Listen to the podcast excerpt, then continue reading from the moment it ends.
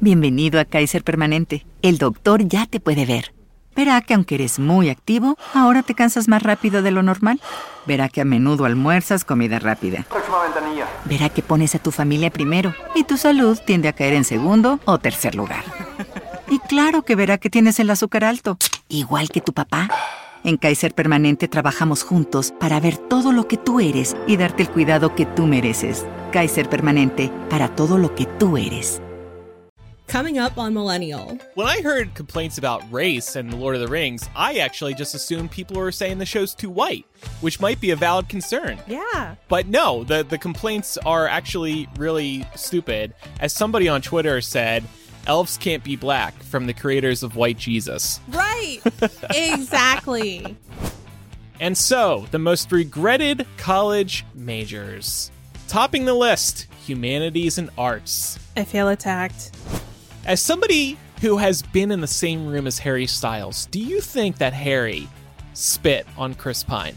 Well, he didn't spit on me, so take that in whatever direction that you'd want to take it in. And now the show is up to date with this week's trends. Yes! We did it. It's been like taking everything for me to hold back from talking about the mess.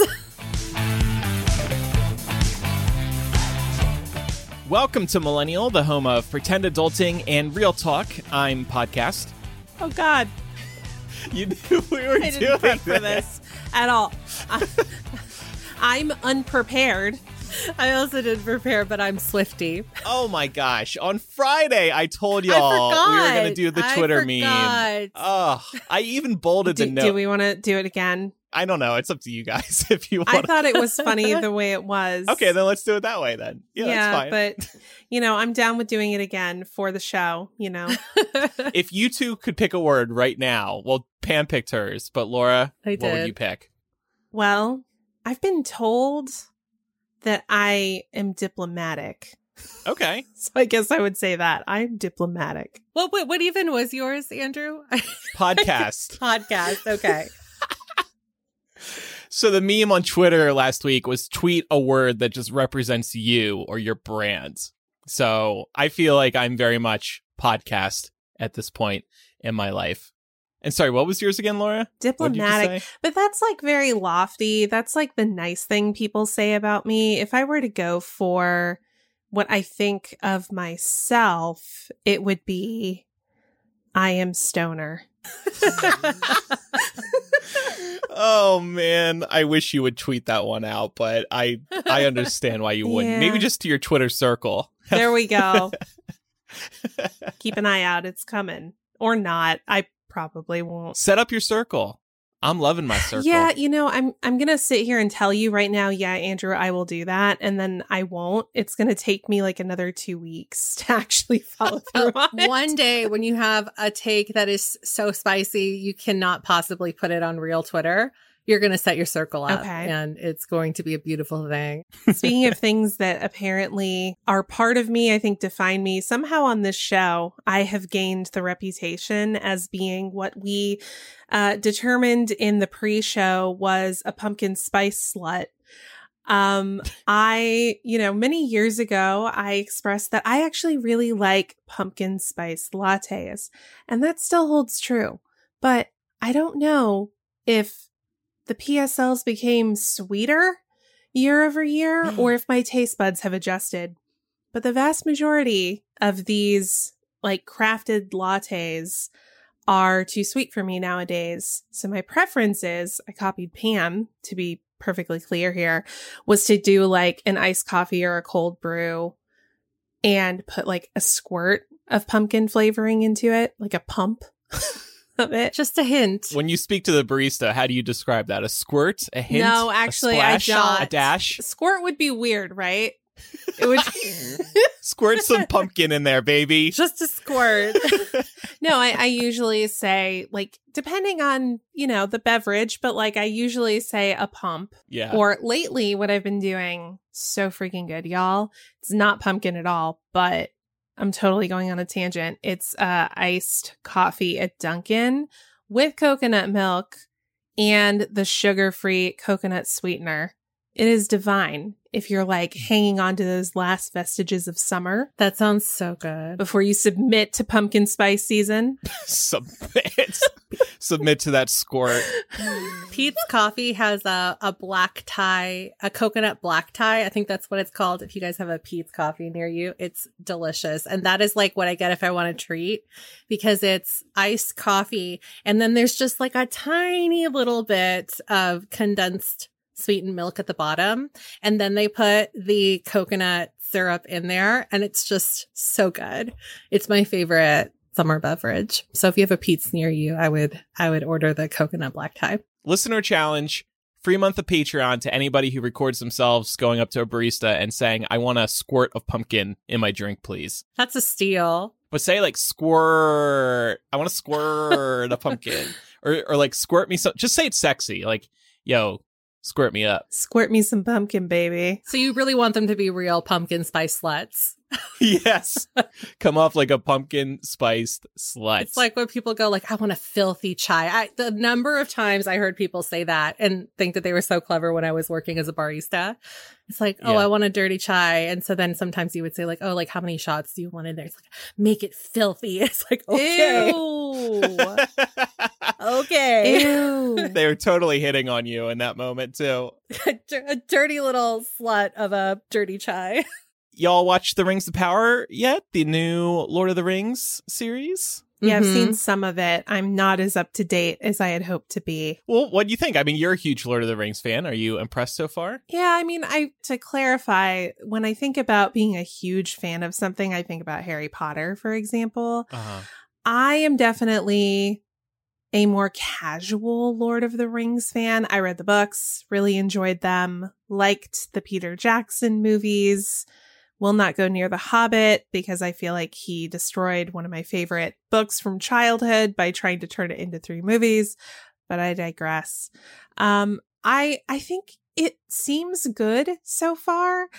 I have some feelings about the amount of CG. Yeah. Like I know they spent a lot of money on it, but I think one of the real charms about the original Lord of the Rings, not the originals because there are old ones. I think BBC did a series, but the Peter Jackson films did such a great job of blending CG with practical effects. Okay, fair.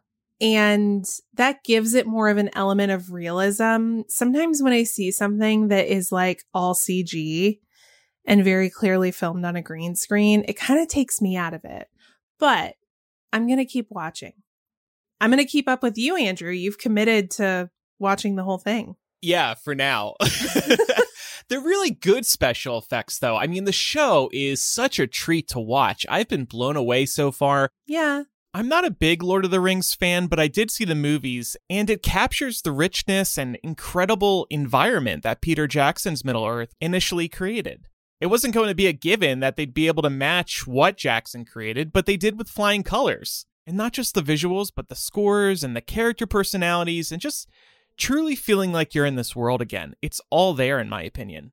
I also really liked it. I think that the feeling and the spirit of the movies is definitely alive and well with the Amazon production. And I think that was honestly half the battle for them, was to create something that gave people that same feeling that you're describing from watching the movies for the first time. Especially, like, I know obviously like there are certain like different levels to being Lord of the Rings fans. Some people are coming at it being lifelong fans of the books. That's not me. I'm way more of a casual fan. I could never really get into the books except for The Hobbit, which was read to me. So I think the fact that they've really kind of been able to cater to both of those audiences from what I've seen so far on Twitter, I think that that's a really huge feat in and of itself. I do understand what Laura is saying about the, like, wishing that there was more of a blend of practical effects in addition to special effects, like with CGI and digital images. I notice that more whenever, like, you see, like, these expansive backgrounds of, like, different lands being portrayed. And my concern with that, honestly, is how well it's going to hold up over time, because it would be a real shame for it to not look as good in, you know, even 10 years from now. And I think, like, when you look at all of the movies that still look really good. Something like, you know, even the Harry Potter franchise, the reason that those first few movies still look great is because they did do a really good job of blending practical effects and animatronics with CGI.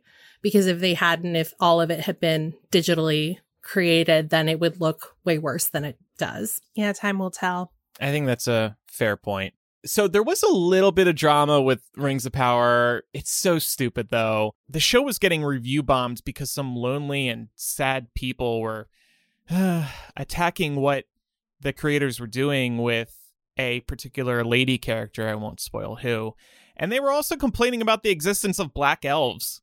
So people are just being misogynistic and racist. And Amazon, I think rightfully, prevented people from leaving reviews. I think we mentioned before, Amazon spent hundreds of millions of dollars on season one alone.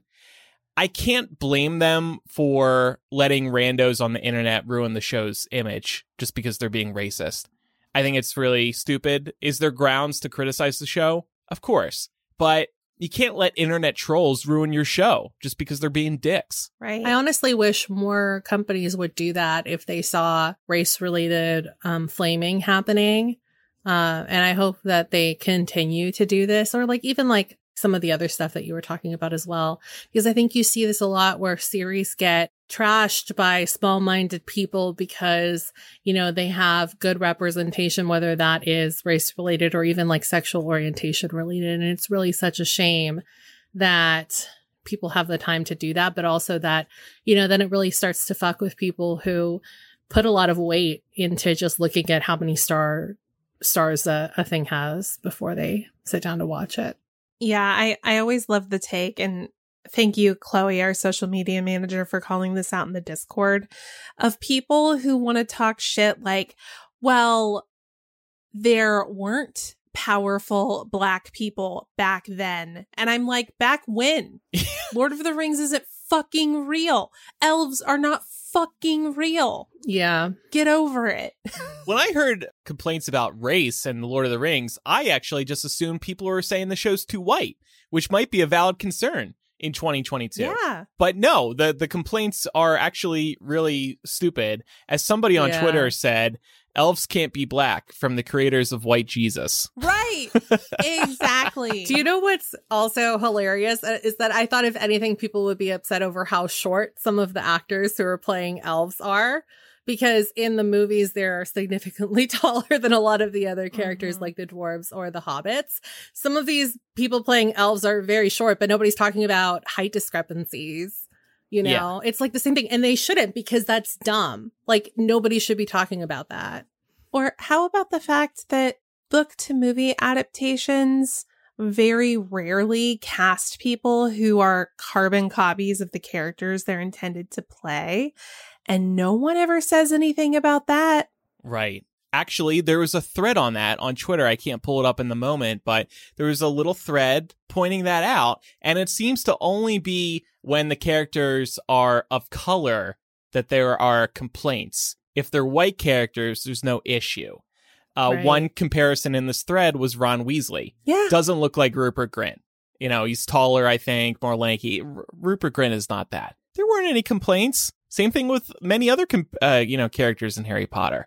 No complaints unless they're black. Well, and it's interesting, too. We don't have to talk about House of the Dragon because I know that we've already chatted about it somewhat. But I've also seen some complaints online about people of color being more prominently featured in that series than the original Game of Thrones series. It seems like people don't have as much of a beef with that unless I'm just missing it on Twitter. But what I have seen people complaining about is still just this idea that, well, back in, you know, medieval times, a black man would never have sat on the council of a king. And I'm like, well, lucky for you, Game of Thrones is not real. Right. It's fucking fiction. Go, like, seriously, go fuck yourself. Yeah. It's also just really funny to me, too, when they say, like, they try and use it like, this ethnicity of person, it's impossible for like that color hair to exist. So like there was that argument floating around with like there being like Black Targaryen house members, and it's like, well, Black people can have white hair, Black people can have red hair. So like your argument for that, and also for that matter, the Little Mermaid live action movie, it's like those colors exist in nature, and it's not like specific to one race of person. And even if it was, like everybody can dye their hair. So it's not that deep. And also, you know? Like, you telling me that Matt Smith and Emilia Clarke, that's their natural hair color? Because no, it isn't. Of course not. Yeah. I swear to God, I'm not saying this to earn woke points, but I find it increasingly noticeable when a cast is all white. And it's awkward. Yeah. And I honestly feel shitty for watching things that are all white people. Because it just feels so wrong at this point. It's long overdue, more diversity in these shows and movies, but it's still taking way too long. So I just naturally feel this way, thanks to all the awareness that's been raised around the issue over the last few years. Yeah, well, it doesn't look like the world we're all walking around in, I think, is a big part of it. You know, with the awareness comes the realization that you are coexisting with a lot of different kinds of people. And it's probably not something, Andrew, that you or I, growing up white, had to think about as much. So as we've developed that consciousness and that awareness, it does look weird when there are no people of color featured. And it's because it is weird. Yeah. It's because it is weird by today's standards. It should have been weird in the past. It wasn't, but it is now. Which is a good thing. Yeah. Speaking of visual effects, just wanted to mention, it's very interesting that this show is coming out at the same time as Marvel is releasing new episodes of She-Hulk, because there's been a lot of criticism around the work on She-Hulk specifically. She just doesn't look right. A little too smooth. The movement is odd. And actually, if you watch the latest episode, episode 3, there's a scene like 4.5 minutes in where they have her walking so oddly. It looks fake. It looks like a joke. I initially saw this clip on Twitter, and I was so shocked that would show up in a Disney Marvel production that I immediately, in the middle of the workday, loaded up Disney Plus to look at the scene in the episode, because I thought it was fake. I thought it was a fake out on Twitter. It was real. It's very interesting that Marvel has seemingly not given the money or time that She-Hulk has needed. Yeah, I definitely agree. I remember when I saw the initial trailers for She-Hulk, I was concerned because even in the trailers, the CG looked off. And I think they made some improvements to it based off of feedback to those trailers, but they didn't go quite far enough. What I will say, in fairness, and feel free to call me out on this because I am a Marvel fan, so, you know, I might be biased here. Trying to produce humanoid features in a CG format is notoriously challenging. I think we can think of a lot of movies where we have found ourselves in the uncanny valley because something was close, maybe a little too close, but not quite right. So that's always going to be a challenge when it comes to designing a character that's supposed to resemble a human. I think the other thing is we can acknowledge that Hulk's character model in She-Hulk looks way better. And I think that can be due to a couple of things. Andrew, I know you had some thoughts on this, but I think a big part of it is that his model has existed for a long time, and it has actually gone through some refinements of its own over time. So they have had more time to develop it. You would think, though, that based off of that, they could have come up with a better base model for She-Hulk. Yeah. Like, I'm not saying that they can't improve it over time, and I'm not saying that it had to be perfect right at the start of the show, but I was hoping for something better than what we got. In terms of Mark Ruffalo's Hulk, they already have his bar set. Mm-hmm. They can't make him look worse. They can't save money on his character, because people will definitely notice that after seeing him in so many movies. And then also Hulk, he's got the facial hair, and I think that makes him look more lifelike. And then you go to She-Hulk and Tatiana Maslany's character, and being a woman, no facial hair. She's just very clean, and it almost doesn't look real. But then, yes, I also think that they just haven't put the money into it that they needed, and they just haven't figured it out yet in terms of her movement. Like, you watch a scene in episode 3, she's moving like she's made of jello. And this situation reminded me of a story in this new Disney Plus Industrial Light Magic docuseries. This is the creative team behind Star Wars and Jurassic Park and many others. If you haven't seen this docuseries, you have to watch it. It's very interesting. But in this, they're talking about having difficulty making dinosaurs run for the first time in Jurassic Park. And they went through several versions of a running T-Rex, but they couldn't get it right, like how the dinosaur carries itself, where the weight is distributed. They just couldn't figure it out. It just wasn't looking lifelike. And then they made one little change to how the T-Rex carried itself, and that was it. It was magic. They figured it out just like that. Marvel has not had that moment yet with She-Hulk. No, they have They're not. Still tinkering. I will say, people, despite the fact that the CG is absolutely not perfect, people were simping hard over that post-credit scene last week. Although the CG is not totally there, I think Marvel still captured something in that moment, because they know what the fans want. And there are a lot of fans that love big, sexy green lady. So seeing her embrace her sexuality, it's not graphic or anything like that, but people were really into it. So I think there are a lot of things that they are doing right with She-Hulk's character. The design just isn't one of them, hopefully, yet. Hopefully they're going to get better. Yeah, they'll figure it out. Well, Pam and I wanted to tag team a story about the new Selena album that has recently come out. I'm not talking about Selena Gomez. I'm talking about Selena Quintanilla, the queen of Tejano music, allegedly released a new album. And the way this was done was posthumously.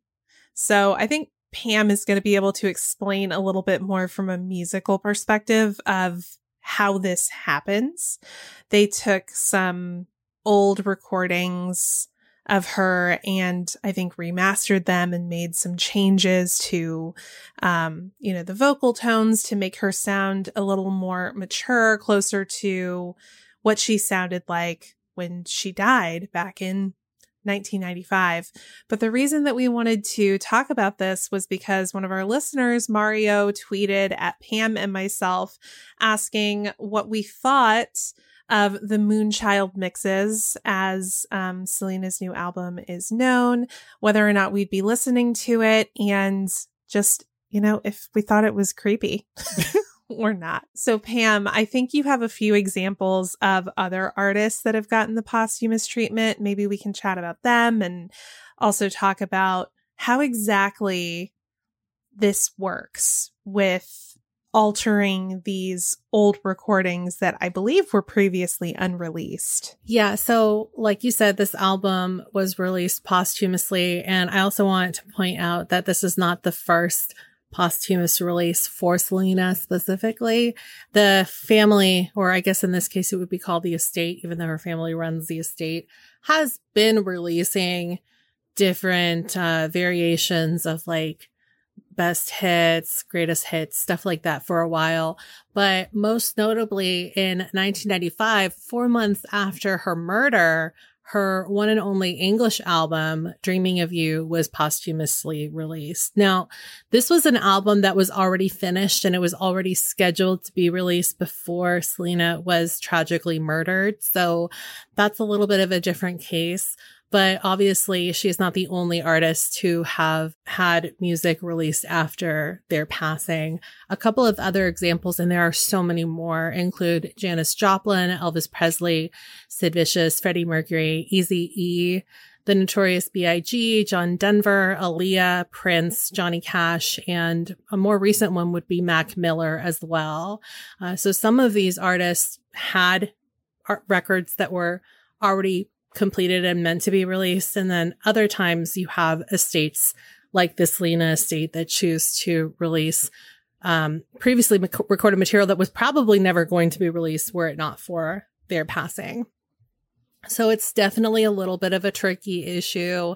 And I wanted to also ask Laura if you had a chance to listen to the Moonchild Mixes. I did. I listened to it before we hopped on to record today. What about you? I also did. I want to know what you thought about this. So there are some tracks where I feel like her voice sounds very close to what we remember, like at the peak of her success. But there are some tracks where you can tell that they digitally altered. Like I'm thinking about Dame Tu Amor, for example. Like it couldn't be more clear that that was digitally altered and that that was recorded probably before her voice had fully matured. Did you have the same thought? I did. And my issue with it, honestly, is that I think like all of us probably have at least one musician that we've followed for a very long time. Andrew, I know that like you followed Bruce for a very long time, and I'm sure that you can hear differences in the way he sings things now versus when he was younger, right? Because your style changes and sometimes your voice changes too. And for something like this, it's not a matter of the voice sounding as mature as it did like when she was a full-on adult. It's just sometimes it's weird to hear like, you know, Selena in her 20s on this album, but then she doesn't have like the rasp that you know of like Selena in her 20s, and she doesn't enunciate words in the same way. And so it's just like a really weird listening experience overall if you're familiar with her from a multitude of levels, in addition to it just being a little bit creepy that, you know, the voice was digitally altered and pitched down, because all of these recordings are from like her teenage years and maybe even younger. If the song is released or an album is released as the artist roughly intended, you know, maybe they drop a song or two or add a song or two or make minor adjustments, I don't necessarily see an issue with that, assuming that the artist did record it all the way through and maybe at some point said that they did want to release this. If they're altering it as heavily as it sounds like Selena has done, then yeah, that does sound like a cheap cash grab, and it sounds like a problem that won't please the fans. Pam, you had said that you were sure an artist, maybe Selena specifically, wouldn't want to release that, maybe because it hadn't been released while she was alive, so why would it? Some artists do sit on music for a really long time, you know, like bringing up Bruce again, he'll sit on an album or songs for decades at this point, and then we'll release them in time. So I don't think we should assume that just because it wasn't released, you know, like right after they recorded it, they wouldn't ever want to have put it out there. And then, of course, there's also the benefit of, you know, it's good from like an archival purpose to have it out there so fans can see what else the artist did have in mind. It would have felt a little less icky if they had just released the demos. I understand having to remaster them for sound, you know, because obviously something recorded in the early 80s is recorded on analog. It's not recorded digitally. So you're probably going to have to run it through some kind of like remastering for it to sound good on like an MP3 file format, for example, for the purposes of streaming. But I don't know. I just like imagine if like it's just I just think like the digitally altering voices is what really kind of threw everybody for a loop here. I've never heard of that happening before, but that doesn't mean that it hasn't happened before. So I want to stress that as well. Yeah, I want to ask Pam, and maybe this can provide some additional context, because this was the one that I thought was the weirdest, was Salta la Ranita. I've never heard that before, but I mean, it literally is the little frog jumps, right? Yeah. Yeah. To me, it sounds like a nursery rhyme type song that she sang as a child. And then they digitally aged her up to sound like she was in her 20s. That's weird. I don't feel like I needed that. I don't know if anyone needed that. It was weird. Well, speaking of just artists, like, you know, kind of like more like larger than life artists having full on lives and careers after their death, I think we also wanted to talk about hologram shows as well. And one of you brought up the example of the Whitney Houston hologram show. Yeah. So this was a residency, if you will, in Vegas. And it's a hologram Whitney Houston with a live band on the stage and with live dancers on stage, and the dancers are kind of in front of Whitney and the band's behind her. So it kind of does create this, like, the stage feels like 3D and dynamic, even though Whitney Houston's just on a transparent screen. But so it turns out this Whitney Houston show, and you can see footage on it of it on YouTube, only had an 8-month run and closed in Vegas earlier this year. The producers didn't say why, but many are assuming that just ticket sales weren't there. Producers did say that they are enhancing the show and it will come back, but it closed a few months ago and there's been no update. So I think ticket sales have just been trash and they're just going to hope everybody forgets about it. But yeah, hologram shows are kind of similar because you're, again, cashing in on an artist who has passed, and with very mixed results and it's a controversial choice, like, to bring back a star through a freaking screen. No matter how good Whitney or any other hologram looks, it's still a cash grab. It's a cheap move. And I think it hurts the reputation of the artist overall. It's also just hard when, like, there's no way for us to know if that person would have ever wanted it. But yeah. I'll bet you anything that artists of the Whitney Houston caliber are now putting that into their wills. I know that I think Prince said that he never wanted to come back as a hologram. Like, he Who would want to come back as a hologram? Stated that, yeah. But I'm sure we're going to hear about that more and more with, like, the rise of these shows gaining popularity. And same thing with music in these artists' wills. Mm-hmm. You can't release anything. Yeah. After I die. I mean, like, but you know, to your point, there are some artists that bank a lot of material. One of my grandma's like absolute favorite was this ranchero singer named Vicente Fernandez, who fortunately for her passed after she did. So she didn't have to, like, suffer that or she would have been, like, distraught. But I've heard her say my whole life almost that, like, he had a plan in place in his will, and he had a plan for how he wanted new releases to come rolling out after he passed away. So that man had all his ducks in a row. And I respect that. Yeah. You know, that's, like, such an easy way to make sure that, like, your estate is doing right by your legacy, and also that, like, your children aren't fighting over how you get to, like, live on. Like, you get to choose how that works. Yeah. I also just don't get it. Like, I don't get the appeal of a hologram show, because you're effectively watching a recording. You're not getting a concert experience because there's no variety in what's happening, right? It's kind of like you're watching a movie. Yeah. Or a TV show. So then just watch a recording of that person's concert. Or if they wanted to re-release live shows and release them in movie theaters, they do that all the time for movies. They do that with Broadway plays all the time. So why not just re-release a very popular concert, charge a premium for people to go see it, and there's your money.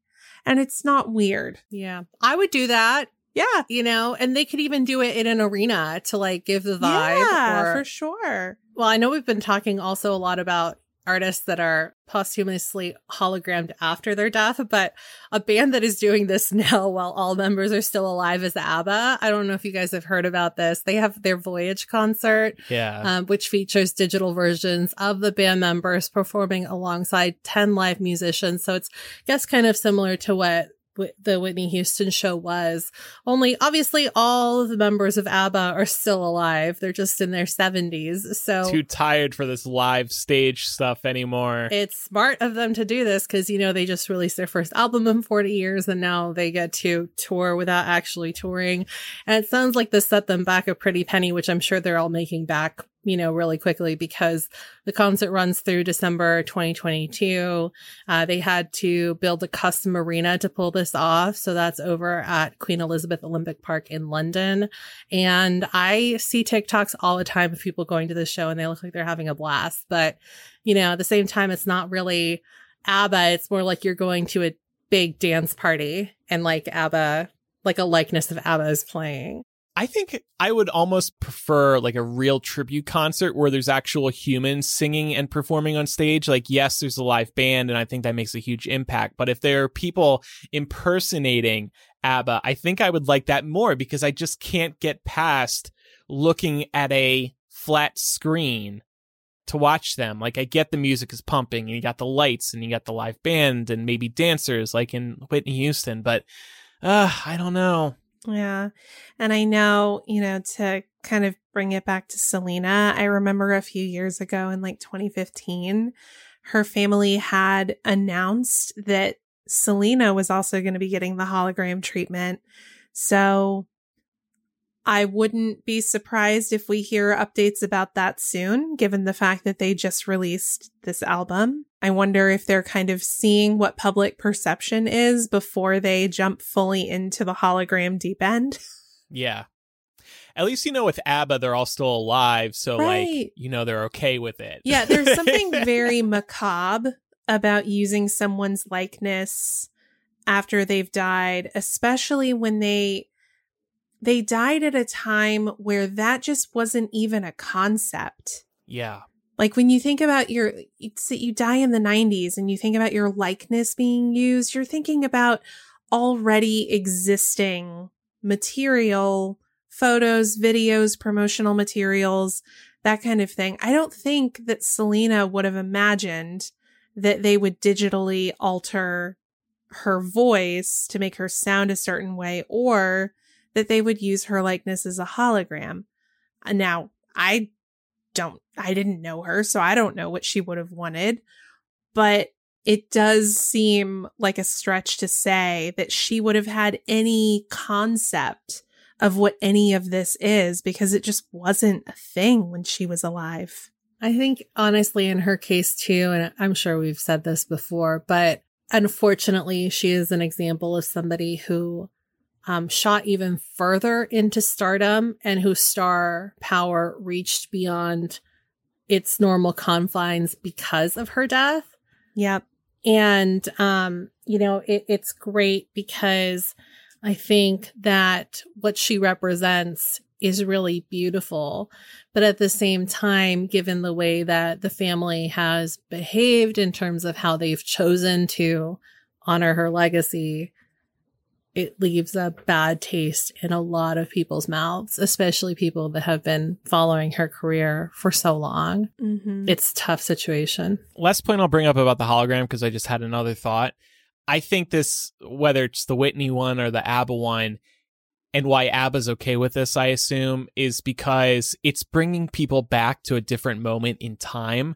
I'm thinking, you know, ABBA and Whitney both very popular decades ago. People who grew up on their music want to go back to when they were younger. This is a very immersive experience, more than going to a movie theater, seeing a concert on television, because you got the lights and the sounds and the band, and you're watching this younger version of the band you really love up on stage again.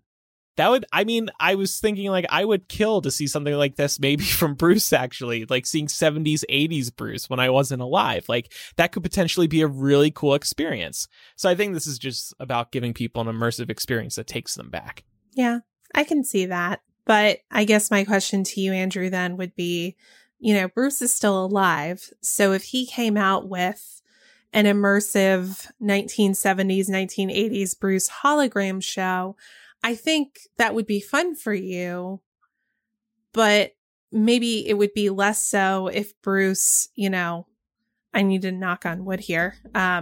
If, you know, God forbid something happened and then his estate was like, here's 1970s Bruce and he had no hand in it. I think you would feel weird. No, I agree about that. Especially if they were still charging you however much the ticket prices have gone up to. Platinum ticket prices. Yeah. I think I also wanted to bring up biopics, too, because this is kind of related. It's interesting. I think we're starting to see artists get ahead of the inevitable biopic before they die, because after they pass, they might not have any control over it. It might be left up to the estate, or it might be left up to somebody else who could somehow get the rights to the story. I'm thinking about Elton John and Rocket Man. It's a very good movie. And thankfully, got to give Elton a lot of credit, it is very transparent when it comes to his drug and alcohol abuse. It doesn't necessarily put Elton in a good light, and his anger management issues.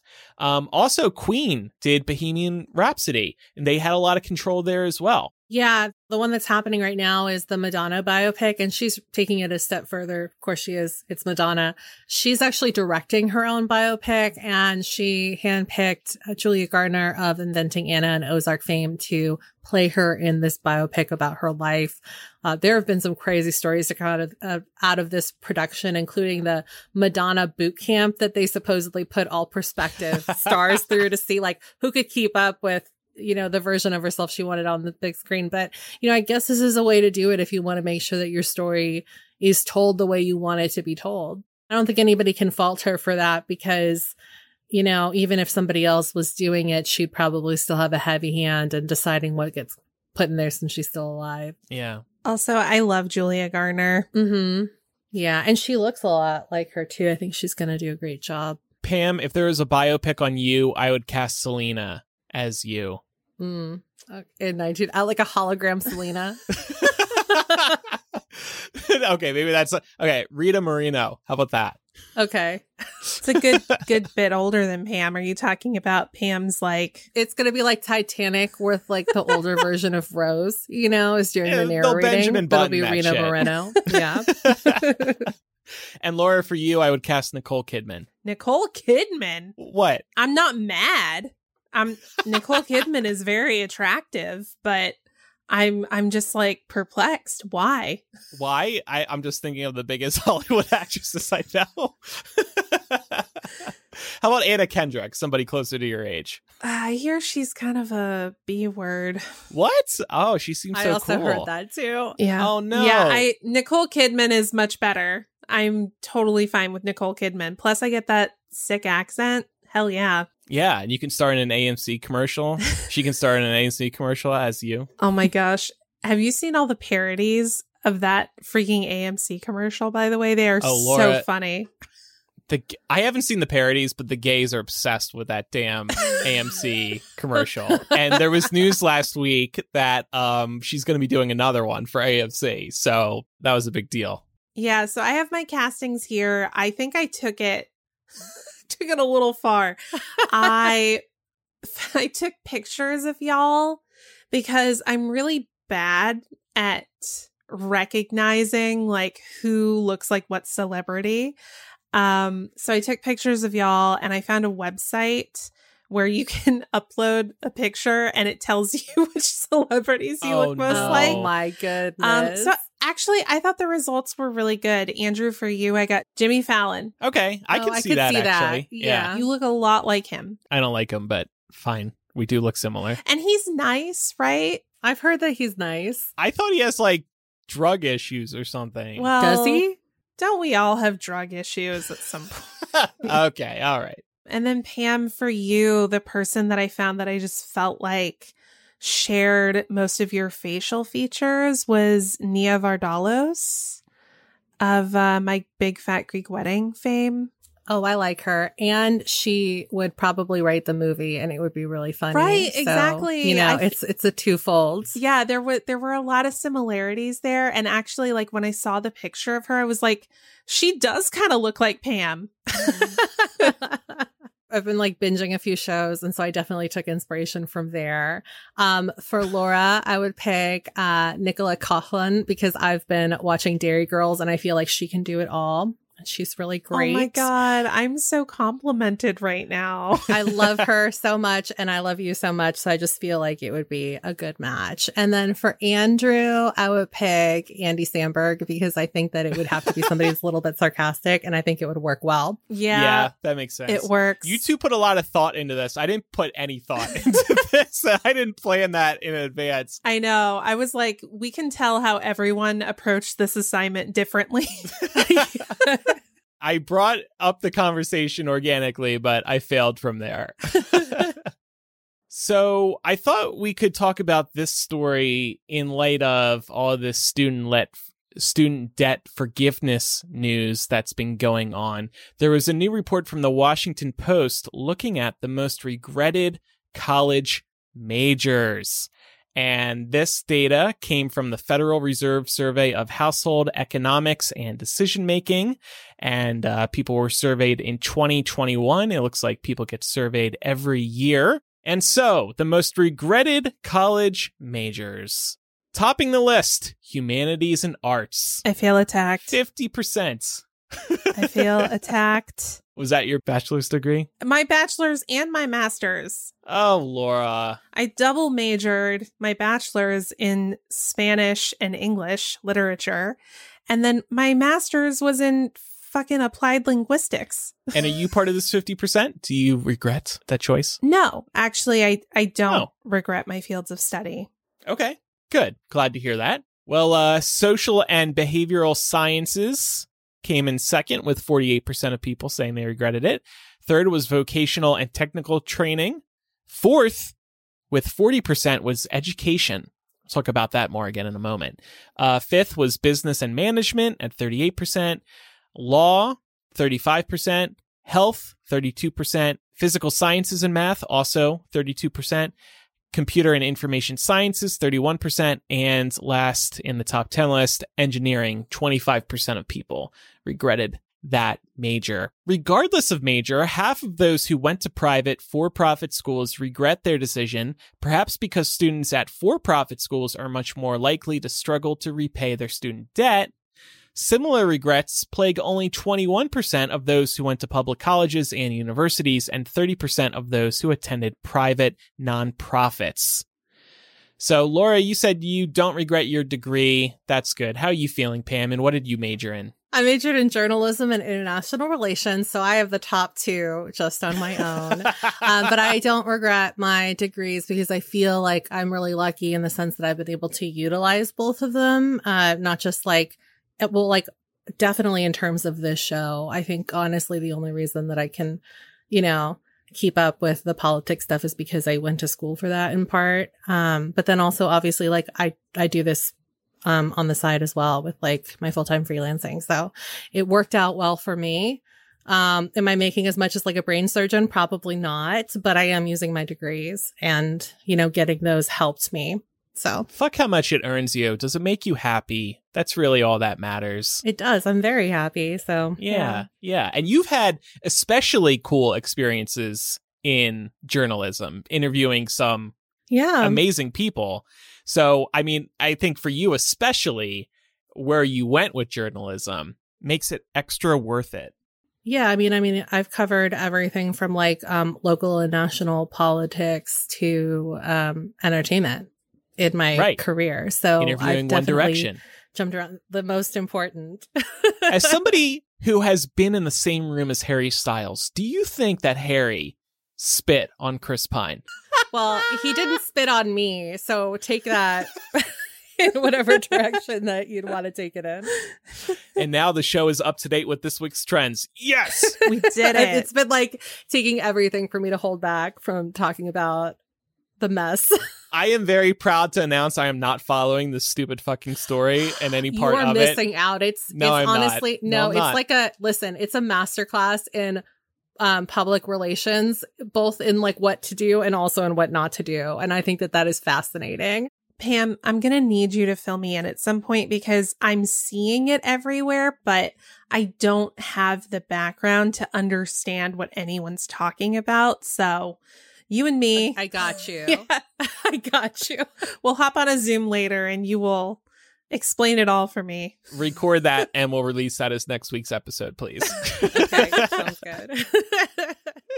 So I majored in radio, TV, film, and I don't regret it because that's where I wanted to go. But I think one of the bigger reasons why I don't regret it is because I did not complete the degree. So I didn't get saddled with as much debt as I would have if I went for 4 or more years. So that's where I stand.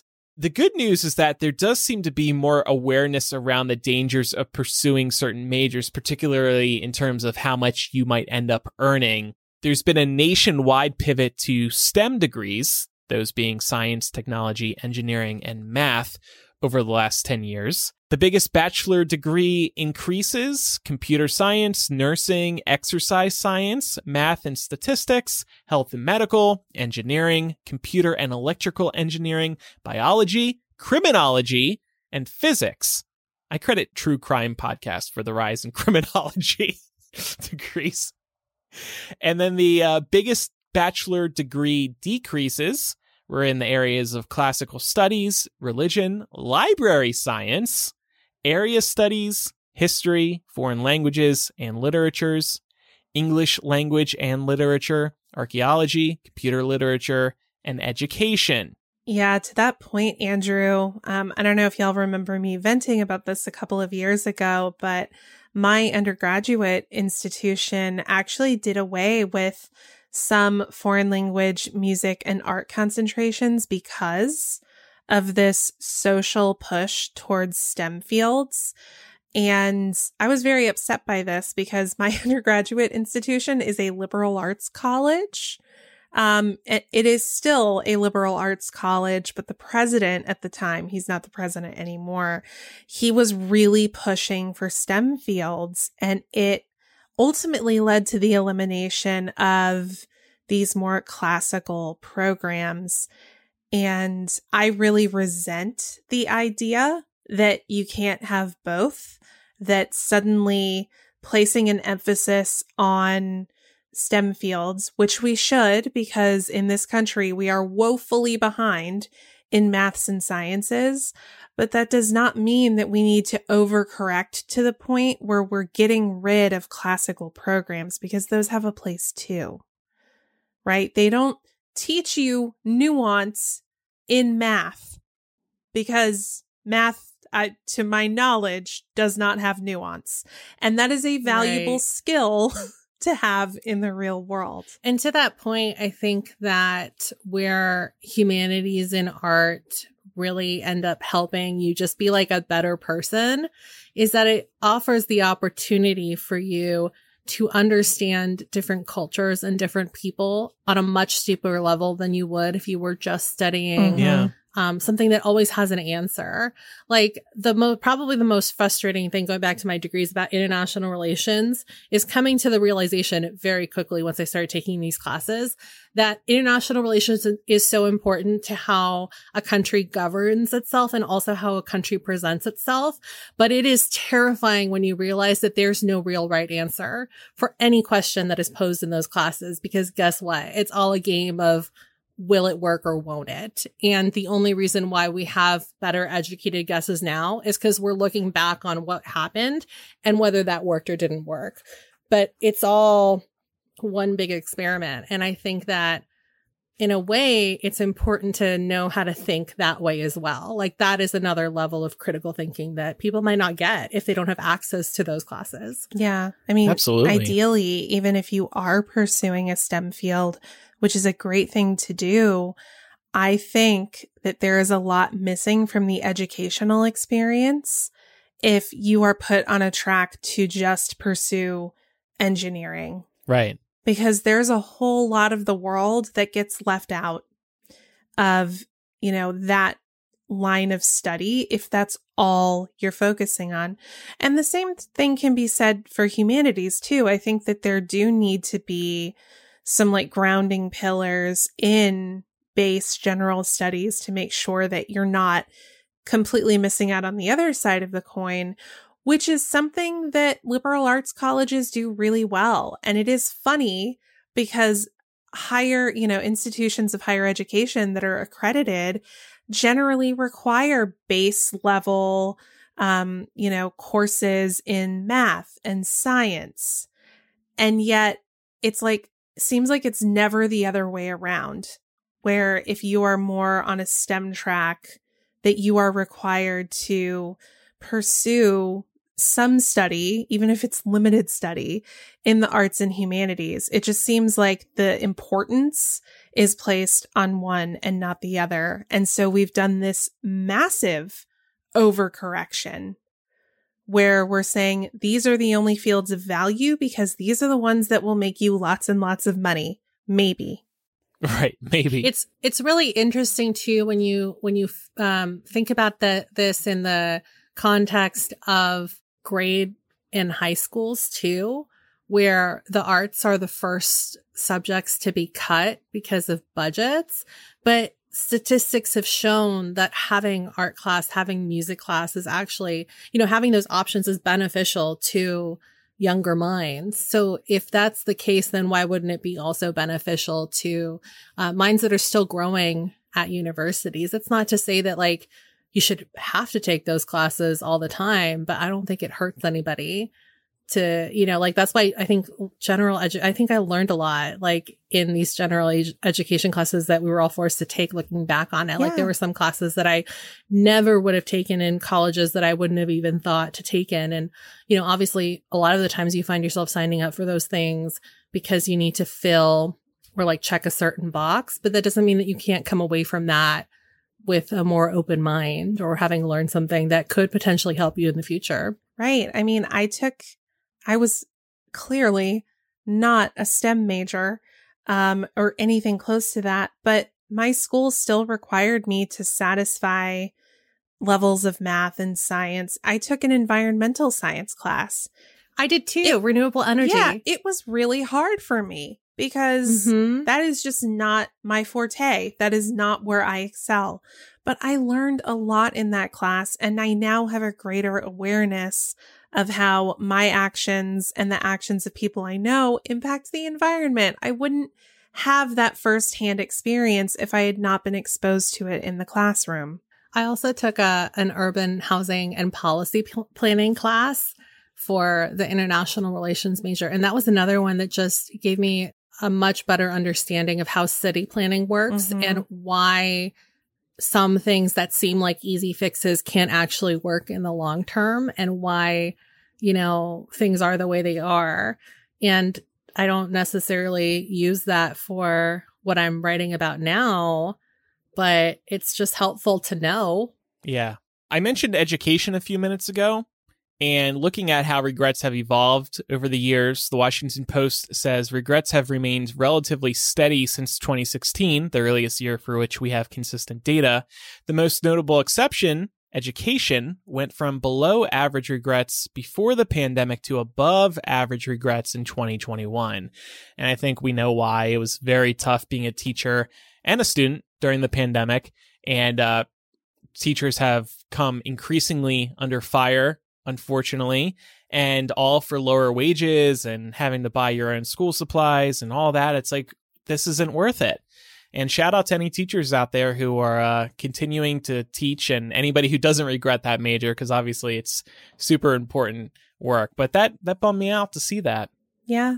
I mean, they're kind of, they're really stuck in the worst kind of rock in a hard place position, because it's like, not only are they not paid, in my mind, they are not paid commensurate with the work that they do at a base level, not with the hours they put in.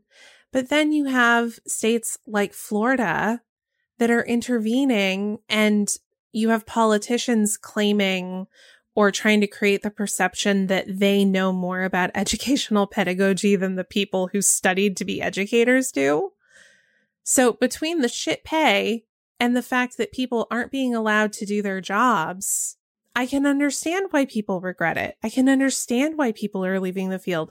Same with a lot of healthcare professionals. These people worked and studied really hard to become skilled in their craft areas. And then we get the ultimate test, a global pandemic. And honestly, we spat in their faces.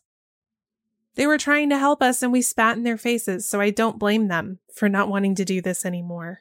Are millennials and Gen Z, are they so nervous about finances now thanks to more public awareness? We see what's going on. We see that it's tough to, buy a house, get a car, pay off your student debt, etc. That they're being driven to focus on high earning majors these days. And it's also a shame because it's like we as a society have selected what's going to earn more money than most. Now, yes, there are very important jobs and they deserve to get paid. A doctor, a scientist, even an airplane pilot. That's very valuable work that we need. But there's other more creative fields who don't get paid as well when they absolutely should. I think of journalism, extremely important work. We need people watching what's going on, reporting, bringing the truth out, etc. And they don't get paid well. What's going on? Why are people picking all these higher earning ones? Is it just as simple as I need to make as much money as possible? I mean, I hate to say yes, but I think that it definitely factors in. But I also think society has a major role to play on that front in a similar way to how we were all spoon-fed this idea that there was no way we would be able to survive if we didn't go to college. Yep. But when they were telling us that, nowhere were they saying you have to pick a STEM degree. They were just basically saying major in anything. It doesn't matter because you just need a degree if you don't want to work. On your resume. Yeah, exactly. If you don't want to work at a service industry for the rest of your life. So, yeah. And it's just interesting how things perspective changes and and it's going to be interesting to see how in 10 years time this changes, because at some point STEM is going to be impacted and then we're going to move on to another major that is honestly, what I think we're going to see is we're going to see a return to society pushing the importance of trade skills, because trade skills are dying and we're always going to need plumbers, electricians. Yeah. And you have seen some schools move towards pushing a STEAM model, right? Which does include the arts. So there are some cases where it is recognized that you will probably do better if you have a higher diversity of fields of study available to you. But to your point, Pam, about us being spoon-fed the idea of just go get a degree, it doesn't matter what it's in, you just need a degree. I wonder if young people today are being told, just get a STEM degree. It doesn't matter what kind you get, just get a STEM degree.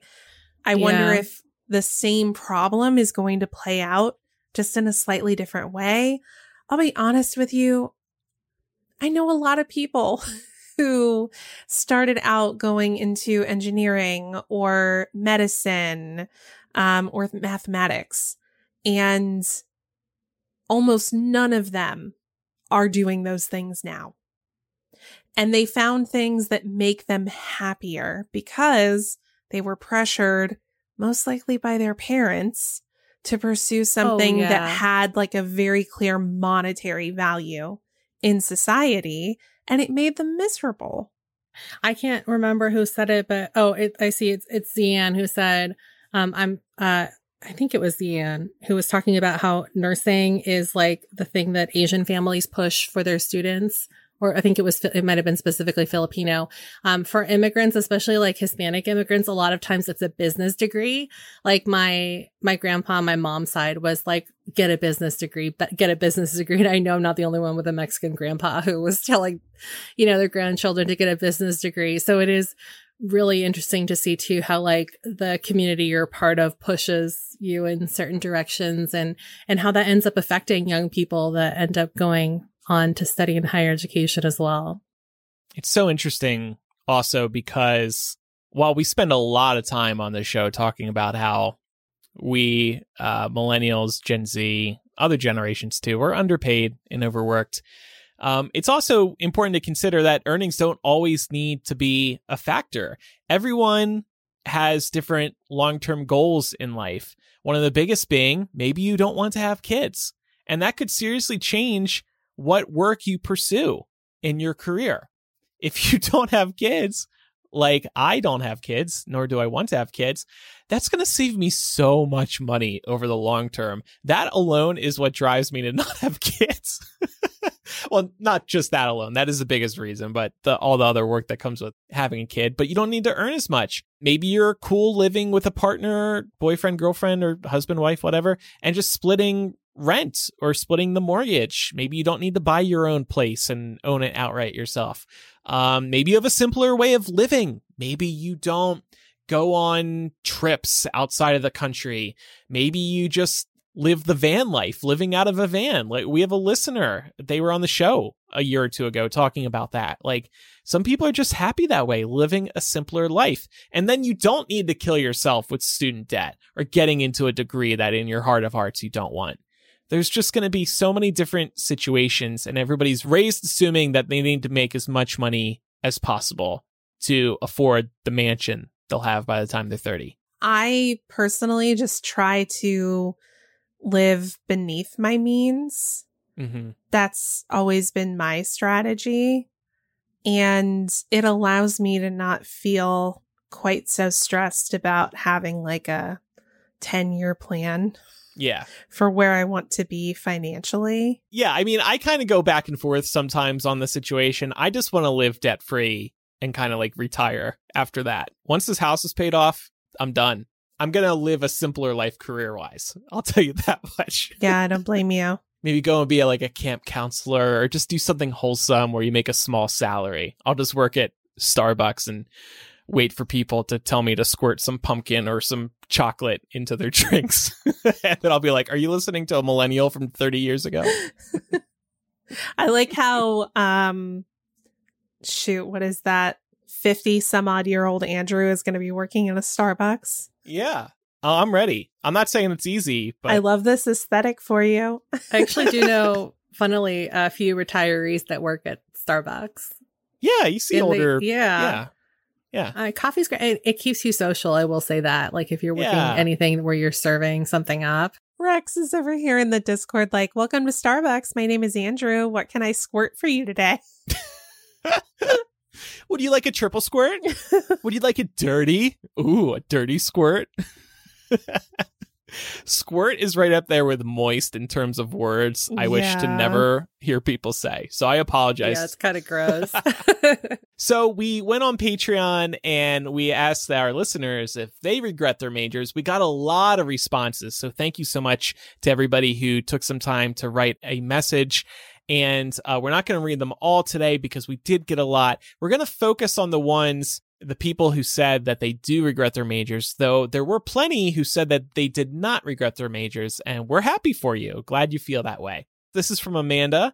I went to art school with a major in illustration, and yeah, I regret it. I think I liked the idea of being an artist more than I actually liked doing it in reality, and I haven't used my degree at all. It even kind of ruins my love of making art for fun. Also, I love learning, and I often feel like I missed out on engaging in academic discussions of more topics and challenging my mind the way I could have in a traditional major, which I think I would have really enjoyed, and I regret not having that experience. Art is certainly challenging and requires a lot of creativity and critical thinking, but in a different way, that didn't end up fulfilling me. But on the bright side, having a college degree at all, even one in the arts, was helpful in getting an office job that I ended up enjoying, so it didn't hold me back entirely. I'm currently in grad school, and I plan to use the second degree to make a career transition to a field that suits me much better, has more career opportunities and upward mobility, is intellectually stimulating in the ways I enjoy, and combines my existing design knowledge with technology expertise. So far, I'm loving it. Good. Glad you're loving it. Sometimes things seem great when you're doing them for fun. Let's say podcasting, or I know somebody who was working at Disneyland, or they wanted to work at Disneyland because, oh my God, Disneyland's so amazing. It's so fun. But then you work there, or you work in podcasting, you work in Starbucks. You're like, wow, I love this when I wasn't getting paid for it. And now it fucking sucks because it turns into work. It turns into something you have to do. It's not something optional that you just do for fun and don't have to think hard about. And by the way, I'm not saying I don't enjoy podcasting. It's just an example of going from... I don't think there's any shame in admitting that sometimes it can feel like work. Maybe not necessarily this part. This is the fun part where we're recording the show. But I mean, you have to edit it, Andrew. I tend to write show notes for the show. Pam writes them for me as a backup when I'm out. I wouldn't say that I wake up in the morning and I'm like, oh boy, show notes. You know what I mean? Right. Like, and I don't wake up and say, oh boy, I'm get to edit for a few hours. Right. Exactly. Like nobody thinks that way. So I think it's fine and human to say there's pros and cons to everything. Overall, we really love podcasting. But yeah, there are things about it, just like everything else, that can be a drag. What changes, like, especially with us and the podcast, is like, we have to continue working. We have to continue earning. We have to perform at a certain level or else it all falls apart. And then it becomes stressful. And that's when it's less fun. Right. But yeah, largely, like you said, the recording part, that is probably the most fun. Well, Whitney said, I don't regret my degree, but it took me a while to find a degree path I was passionate about. I started community college countless times after high school and struggled to get through gen ed classes due to not knowing what degree path I wanted to take. Once I became a single mom, I felt more pressure to find a degree path to be able to support me and my son. I finally stuck with nutrition sciences and finished my bachelor's in nutrition and dietetics. I work as a dietitian in a public health setting, and I find it to be so rewarding to help those in the community reach their nutritional goals and find community resources to support their family's needs. That's awesome, Whitney. Yeah. I'm glad you found what was right for you. Laura V says, it's complicated in my case. Yes and no. I majored in computer engineering. I also have a PhD in the same field and worked for a few years in academia. After experiencing harassment at work, I had to step away. Instead of going towards IT, I somehow got back to my first and real love, writing. Now I'm a freelance writer, making use of my degree exactly 0% of the time. Do I regret the career change? Absolutely not. Do I regret the degree? Not necessarily, but I do feel I wasted a lot of time with it that could have been much better spent doing what I love. Why did I go for a major if my love was always writing? Part of it was family. Part of it was a lousy literature teacher I had in school who thought my writing was trash. And me being a shy, autistic teenager with zero self-respect believed her, and I didn't touch writing until now. I honestly, I'm not on the spectrum, but I can definitely relate to this because the first English teacher I had at university sent me to remedial English tutoring. And it really messed up my grade point average for a while because I think I got I might have gotten a C-, might have barely passed her class, and there was nothing I could do to boost my grade. Everybody I was working with at the tutoring center was really frustrated because nothing they would help me with would change this teacher's mind. And it's really frustrating when you get somebody that is not really there helping you be your best. But it's nice that this story has a happy ending and that you push through that. Yeah. And you get to do it now. Screw that teacher. Yeah. But I am so happy you ultimately pursued what you love most. That's great. This one comes from Lori. I do regret my major. Going into college for my undergrad, I was undecided, so I took gen eds. By the beginning of sophomore year, I was feeling the pressure to pick a major. I went to the resource center on campus where you could take a quiz that would suggest majors that align with your interests. Speech language pathology was one of the suggestions, and my roommate's mom was a speech language pathologist, so I figured it was a sign that I should go into that major. This field requires a master's degree to get a job, so I went to grad school immediately after getting my undergrad. Once I graduated, I started working in the public school system, and that's where I continue to be. I do not love my job, though. I love the school schedule with having the same workday and holidays off as my kids, and I work with some really great people, but I just don't love being a speech-language pathologist. I work way more hours than my actual contract hours, and I feel like the demands for my job increase every school year. I hate having to do work at home, which puts me in a bad mood and then makes me feel like a bad mom. In addition to not being able to complete all the work during my contract hours, I became aware of the neurodiversity movement a few years ago, which has made me feel really bad about myself as a professional. I learned that many of the practices I'd been using in my therapy, which I thought were helpful and successful, were actually detrimental to autistic kids. And Lori did write more, but we are cutting it down for time. Sorry it's not worked out, Lori. But yeah, again, it's just we never know where these degrees, these life choices are going to take us until we're actually living in them. So it's you can't, it's rough, but you can't beat yourself up about these choices, right? It's you just never know. Yeah. When you know better, you do better. I know that's kind of a cliche, but you wouldn't have done those things and you wouldn't have used those techniques if the, you know, literature and research at the time supported using them.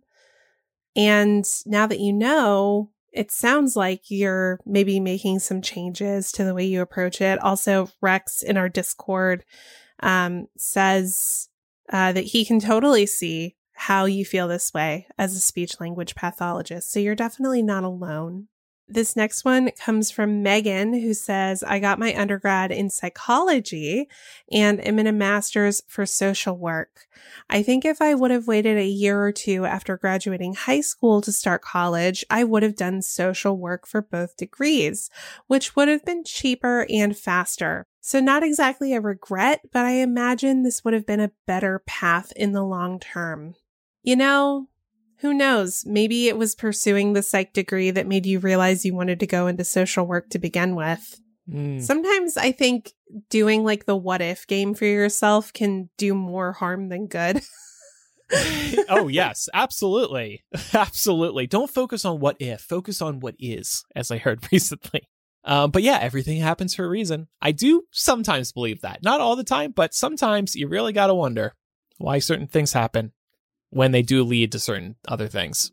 This one's from Alyssa, who says, I don't say I regret my degrees, English Lit and Cinema Screen Studies, but I do regret immediately jumping into higher education without having an idea of what I wanted to study, and then having to take so many loans out to be undeclared when I could have easily gone to community college to start off. Honestly, like pop off, because that's so real. Mm-hmm. And I you know, I think we've talked before on the show about how a lot of schools also push this idea that if you don't at least go to a state school, then you've somehow failed. But there's no shame in community college, and community college is a great stepping stone. Absolutely. And it's nice to see it being more accepted on like the national main stage. Yeah. I went to community college for a year. Absolutely loved it. Yeah. I don't regret my undergraduate experience, but looking back, I can definitely see where I would have benefited from community college. 100%. Thanks to everybody who submitted feedback via Patreon. If you are a patron, check out those responses. I'd make that post public, but so everybody can look at all the thoughts that people had, but I figure some people want to keep that behind a paywall. My closing point here is hindsight's 2020, of course, and there's no way to know if this will work out for you before you get into a major. If it does work out for you, honestly, I think it's mostly luck, because we're all just battling life together. We never know what's going to come our way. We never truly know what's going to happen until we are in something. So a lot of it just comes down to luck if it does work out. For example, like, you know, I dropped out is very scary. I didn't know for sure a website or podcasting was going to work out. It was a huge risk, and I was insecure about dropping out for years after. But only now, over 10 years later, am I okay with being like, you know what? That was a good decision. That just took a long time to realize that it did end up being a good decision because it was risky for a long time. So again, it's just like, you never know what's going to happen, and a lot of it's going to come down to luck. Yep. Right place, right time. Like we said, don't beat yourselves up over it. But it is interesting to see what people are regretting most, and how these regrets are evolving over the years. Over on our Patreon, we just wanted to let you know that in this week's After Dark, we're going to be talking about official fan conventions versus fan-run conventions. This was inspired by a tweet we saw. Somebody was probably rightfully complaining that another official fan convention has been announced. This one is for Harry Potter, and we're going to talk about the problems there with official entities running their own quote-unquote fan conventions. And we'll also share some fun convention stories over the years while we're on the topic. It's actually the 15th and 16th anniversaries of some very special convention events in my life, so we can reflect on those as well. $2 patrons get Hashing It Out and After Dark in the first week of each month, and then $5 and higher get every installment of Hashing It Out and After Dark. But just wanted to mention that because this week's new audio content is the first of the month. And by the way, coming soon, we were brainstorming this the other day, we're going to be doing a Hypa-themed Muggle Suck, but of course we'll call it Hypa Suck. I founded Hypeable a little over 10 years ago. It's not running anymore, but Pam was involved for a very long time. And we have many stories to share, similar to the Muggle sex stories that we have yet to unload here on Millennial. So we'll do that in the weeks ahead. Time for some recommendations. I wanted to recommend Loop earplugs. I found out about these recently. A friend recommended them to me. They are earplugs that you can put in that help to filter out the ambient noise in a variety of different situations. I struggle with this sometimes. Like if I'm in a really crowded restaurant that's really loud and I'm trying to have a conversation with somebody, I can get really lost in all that background noise. Also, sometimes if I'm like watching TV, we have a really loud HVAC system. When it comes on, sometimes I'm like, oh, I have to either turn the volume way up or turn the AC off, which is not optimal, in order to be able to enjoy this without feeling like I'm hearing the competing sounds of the HVAC and my TV. These things really help with that. They're like $30 on Amazon, so they're very affordable. They've got a few different models, but apparently they're also great for concert goers. So if you're wanting to protect your hearing when you're in a loud concert venue, but still want to be able to hear the music, these are great for that because somehow they're able to maintain dialogue and music and things like that, but really do a good job of filtering out that ambient background noise. So if you're like me and you struggle with that, I recommend checking these out. Interesting. Okay. I wanted to recommend the Tarani pumpkin pie syrup, not the pumpkin spice syrup, although that one's very good too, but the pumpkin pie syrup. This is for all of you fellow pumpkin spice sluts out there. If you want to save a little bit of money because Starbucks is getting very expensive, I would recommend just getting a bottle of this. And bonus, if you want to feel like a fancy barista, you can also just buy a pump for it that you can put on in place of the lid. And that pump is going to give you the same fluid ounce that you get in every pump of a syrup at any coffee shop. So it's a good investment and you can reuse it. And yeah, this is like a nice little treat. And, you know, again, like you can do any syrup, but we are in pumpkin spice season. So, of course, I have to recommend the pumpkin pie syrup by Tarani. Good idea. Speaking of coffee, I meant to bring this up earlier when we were talking about PSLs. I want to recommend trying black coffee for a few days and see if you end up liking it. I got off sugar in my coffee years ago. It only took me a couple days to wean myself off. I never looked back. I tried black coffee last week for what was probably one of my first times because I'm starting to try intermittent fasting, which maybe I'll talk about at a later time. And you can drink coffee, but it can't have any creamer or sugar in it. So I actually, you know, first day I was like, oh, okay. Second day I was like, all right. After the third day, I started really liking it. And then I had coffee with oat milk in it over the weekend, and I was like, you know what? This is a little too sweet, I think. There's a little too much dairy in this, or a dairy alternative in this. So I might just permanently switch to black coffee. I like that extra kick that you get from that raw coffee taste. Andrew likes it raw. I do like it raw. I love black coffee. I drink black coffee all the time. And honestly, it started because for a long time, you really couldn't get a lot of dairy alternatives and milk that weren't separating. And I didn't like the separation. So when I go out like to a restaurant or even just to like a random coffee shop that isn't, you know, Starbucks that now has all these like oat milk alternatives, I'll usually just do the coffee black. And it's nice. Yeah. And you get a deeper appreciation, too, for like the flavors of the coffee you're choosing, which is fun if you want to get into pour overs and stuff like that. Yeah, but and it just like brings out the raw taste. Yeah, yeah. And it's always really impressive to everybody, too. So that's like a little added bonus. I know, right? Oh, I didn't think about that. Oh, okay. This makes me fancy. No, it's like the best conversation starter I think I've ever accidentally participated in because people see that, you know, you're not putting cream in your coffee or like when you tell the barista that you don't need any room, they're like, oh, you're just going to take it black? It's like, yeah, I'll just have it black. And they're like, oh, like this person's serious. I'll take it black and I'll take it raw, please. Black like my soul. Oh, yes. I'll take my coffee black. No squirts of anything in it, please. Thank you very much. I like both. I like it black and I like it with dairy-free creamer. Sometimes you just want a little treat. And sometimes that treat comes with a dairy creamer or a squirt of syrup. Yeah, no, I totally get that. I'm just saying I was pleasantly surprised, and I encourage others to try it as well. Again, that kick, it just... Okay, so before we wrap up today, make sure you follow the show for free in your favorite podcast app so you never miss an episode. And do leave us a review. We recently asked some of our patrons to leave reviews, and we read them, and they're so nice. Thanks, everybody who leaves reviews. And I know I say it every week, but we would really appreciate a review. So if you could take a moment to do that, again, we would really appreciate it. If you have any feedback, you can contact us by writing to millennialshow@gmail.com, or you can use the contact form or anonymous confessional on millennialshow.com. And you can also follow us on social media. We are Millennial Show on Instagram, Twitter, and Facebook. And then over on TikTok, we are Millennial Pod. Thanks, everybody, for listening. I'm Andrew. I'm Laura. And I'm Pamela. Bye, everyone. See ya.